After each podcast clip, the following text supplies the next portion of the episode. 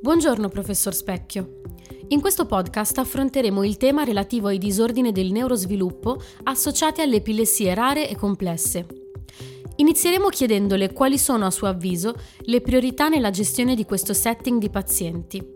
Pazienti con epilessie rare complessi sono pazienti, come dice appunto il termine, sono pazienti complessi, sono pazienti complessi da gestire eh, perché hanno generalmente eh, epilessia ed esordio molto precoce nella vita e nella maggior parte dei casi eh, l'epilessia è solo uno dei disturbi eh, che, eh, che hanno questi pazienti in quanto frequentemente uh, si, uh, si, associano uh, disturbi del neurosviluppo in questi bambini e quindi abbiamo pazienti che hanno una disabilità che può essere una disabilità solo intellettiva, ma anche una disabilità motoria, insieme ad una epilessia che nella maggior parte dei casi è estremamente farmacoresistente. Quindi quali sono le priorità? Le priorità sono quelle senz'altro quelle di agire rapidamente per uh, determinare una riduzione il più possibile eh, precoce delle crisi,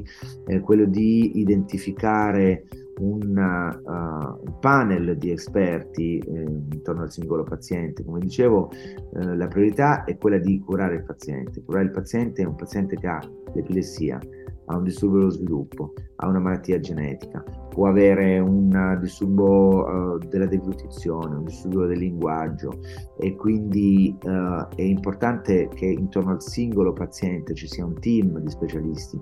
Non è sufficiente il neuropediatra, non è sufficiente il neurologo, ma servono specialisti come il terapista della, della, della motorio, il terapista del linguaggio, il gastroenterologo, ci possono essere necessità di, di, eh, del genetista, quindi eh, la, la, priorità è quello di identificare un team che si occupi di questi pazienti e di eh, occuparsene rapidamente, eh, fare diagnosi precoci e utilizzare precocemente eh, farmaci che siano i più eh, targettati possibili sulla eh, tipologia di epilessia.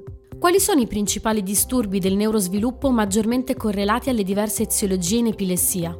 Senz'altro sulla base delle differenti eziologie delle epilessie eh, ci possono essere più o meno frequentemente associati alcuni disturbi del neurosviluppo. Da disturbi lievi, come disturbo dello, specie disturbi dell'apprendimento, disturbo uh, dell'attenzione, iperattività, a disturbi molto più uh, significativi, molto più complessi da gestire e, e, che sono quelli che sono, preoccupano di più, eh, senz'altro noi come eh, medici.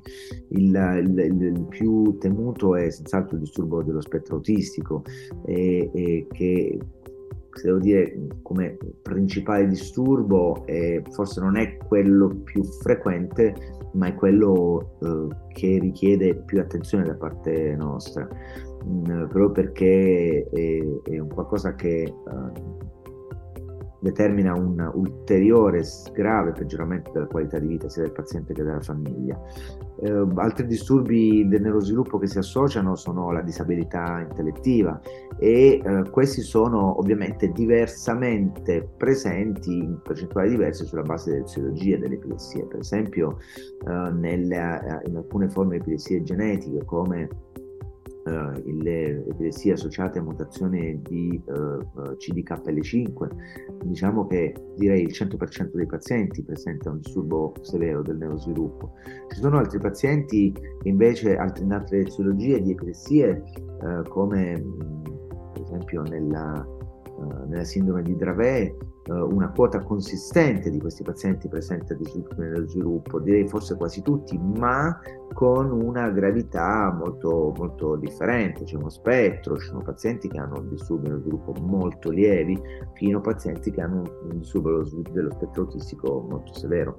Quindi, senz'altro, eh, quello che è importante, diciamo, eh, segnalare, sottolineare per rispondere eh, a, a questa, questa, domanda è ehm, i disturbi dello sviluppo sono estremamente frequenti nelle epilessie, i pazienti vanno valutati uno per uno, vanno valutati in modo appropriato e, e vanno diagnosticati di disturbi nello sviluppo perché poi c'è tutto un counseling, un counseling anche familiare per questi pazienti, quindi eh, è, è un topic relativamente molto importante. Quali sono i principali fattori di rischio associati alle comorbilità cognitive nelle epilessie rare e complesse? L'abbiamo un po' accennato nella, nella prima, mentre rispondevo alla sua seconda domanda. Il, senz'altro il principale, il, più importante, il più prominente fattore di rischio è eh, la causa dell'epilessia. Uh, le, sappiamo che le epilessie rare complesse eh, ci sono de, delle, delle, descrizioni molto belle in letteratura relativamente a quante possono essere le eziologie in queste forme di epilessie, sono realmente innumerevoli. E, e quindi uh, senz'altro il fattore di rischio prominente, principale è la causa, quindi l'eziologia. Sappiamo che alcune eziologie si correlano più o meno eh, modo impattante sulle comorbidità cognitive e sappiamo anche eh, che eh, la gestione di queste comorbidità cognitive qualche volta è molto complessa. È molto complessa perché? Perché relativamente alla eziologia qualche volta possiamo intervenire, possiamo fare qualcosa, possiamo migliorare quelle che sono appunto le comorbidità cognitive di questi pazienti. Altre volte eh, siamo un pochino eh, fermi, bloccati, non siamo in grado di, di eh, determinare una, un miglioramento di, questo, di, queste condizioni così complesse. Il, questo sulla base delle chirurgia. Poi ci sono anche altri fattori di rischio che sono associati alle comorbidità, che sono appunto eh, la frequenza delle crisi. Un paziente che ha già di suo, di base, una uh, un motivo per avere delle comorbidità cognitive legate alla sua eziologia dell'epilessia che fa tante crisi, eh, quello è un ulteriore fattore di rischio per, uh, per, un peggioramento ulteriore delle comorbidità cognitive. Altri fattori di rischio possono essere legati alla terapia, ovvero uh, i farmaci non sono privi di effetti cognitivi, i farmaci possono avere degli effetti cognitivi, pertanto uh, l'utilizzo inappropriato dei farmaci, un utilizzo troppo, uh, troppo ampio in senso di quantità di dosi troppo alte o numero di farmaci troppo elevato per un singolo paziente è un altro fattore di rischio per le comodità cognitive. E, e l'ultimo non potrebbe essere anche la, la, l'ambiente, ovvero eh, la parte sociale. Eh,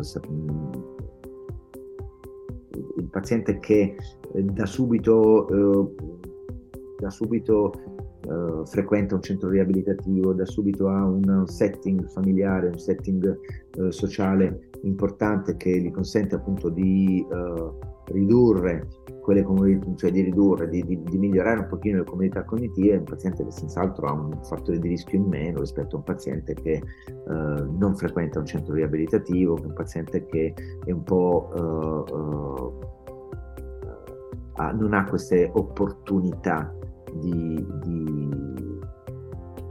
di, un, supporto, di un, supporto, più ampio delle, delle, delle sue, per le sue problematiche.